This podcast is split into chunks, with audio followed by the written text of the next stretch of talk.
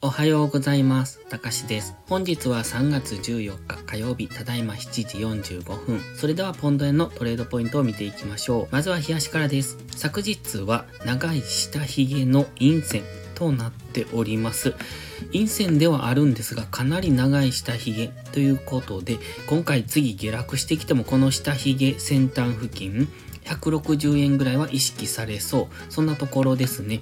ただ、金曜日の長い上髭もありますので、どちらも現在は意識されてきそうというところで、160円から164円ぐらいの間でのレンジを今は想定しておくのが良さそうです。現在は青の GMMA が収束して横ばいになってきてますので、やはりレンジを想定しておくのが良くって、先ほどの高値安値というところで抜けた方についていくのが良さそうですね。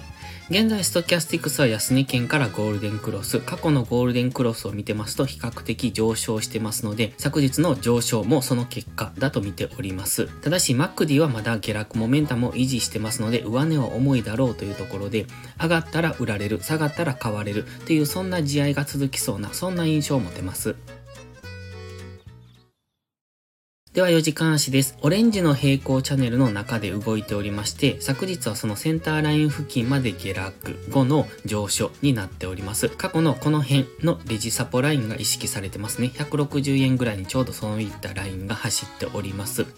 で、今は強い上昇なんですが、昨日の下落を戻しきれてませんので、基本的には戻り売りで本日はやっていくのがいいと思いますが、冷やしを見てますとここからまだもう一段上昇しそうな雰囲気でもありますので、え下がったところは買い、そして昨日の高値ぐらいに来たところでは売りっていうので考えていくのが良さそうです。今は1時間足の目線、4時間足の目線、どちらも下となっております。1時間足の目線切り替えポイントはこの紫のライン163円ぐらい、そして4時間足の目線切り替えポイントはこのオレンジの点線164.2付近というところで、その辺まで来れば次、売り圧力がかかりやすくなりますので、そこまで引き付けての戻り売り、そして昨日安値ぐらいまで引きつけての押し目買いというところを狙っていくのが良さそうですね。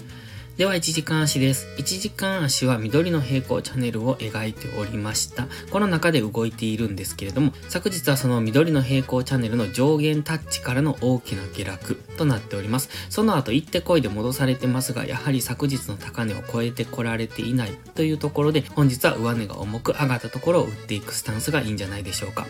昨日の高値ぐらい、もしくはこの緑の平行チャンネルの上限ぐらいまで戻してきたところでは、売り圧力がかかりやすいと思いますし、逆にこの平行チャンネルのこのラインですね、それぞれのラインっていうのは次反発のポイントになってきますので、そこから短く反発の上昇を狙うのもありだとは思います。今は日足4時間足のストキャスティクスが安値圏からゴールデンクロスしてきてますので、1時間足のストキャスティクスを見ながら次のエントリーポイントを探していくのが良さそうですね。現在クロス円は分かりにくい動きをしてますね。金曜日もそうですが、上がったり下がったりということを昨日も繰り返してますので、できるだけ引きつけて損切りまでの距離が短くなるるところでエントリーするのが、あの、トレードに優位性が出てきますので、その辺を狙っていくのがいいんじゃないでしょうか。逆に言えばそこまで待つっていうことが大切ですので、今上昇しているからこの流れに乗っていこうというのではなく、自分がイメージしたところまで上がってくるのを待つとか、自分がイメージしたところまで下がってくるのを待ってからというそういうやり方がいいと思います。ただ、買い足ではこういった上昇であるとか下落とかのこういう流れに乗っていくのが分かりやすいと思いますので、5分足とかそのくらいまで時間足を落として、この下落とか上昇とかそういった流れに乗っていって短く理覚していくっていうのもいいと思います。それでは本日は以上です。この動画が分かりやすいと思ったら応援をお願いします。皆さんの応援がより多くの初心者の方へこの動画をお届けすることにつながります。そして最後にお知らせです。YouTube のメンバーシップでは初心者の方向けの丁寧な解説動画を毎週1本更新しています。トレードの基礎が学べるメンバーシップにご興味があれば一度お試しください。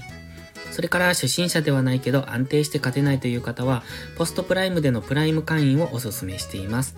こちらは2週間の無料期間がありますので、その期間をご利用いただき、自分に合うかどうかを検証していただくのがいいと思います。まずは行動しないと何も変わりませんので、無料期間を上手にご活用ください。詳細は概要欄にあります。また iPhone や iPad の YouTube アプリにはメンバーシップボタンが表示されない場合がありますので、Safari などのブラウザーから YouTube にログインしてからお申し込みをお願いします。それでは本日も最後までご視聴ありがとうございました。たかしでした。バイバイ。インジケーターの使い方解説ブログを書きました。GMMA、Stochastics、MacD の使い方について詳しく書いてます。まずは一度目を通してみてください。きっとスキルアップのお役に立てると思います。インジケーターは何気なく表示させるのではなく、理解して使いこなすことが大切です。また、インジケーターを使ったエントリー手法のテキスト販売を始めました。こちらは初心者から中級者向けですが、初心者の方向けの初級編もご用意しています。勝つための聖杯なんてありません。だからこそ地味にコツコツとスキルを積み上げていくものです。このテキストはそんな方のお力になれると信じています。せっかく FX を始めたのですから、明るい未来を夢見て頑張りましょう。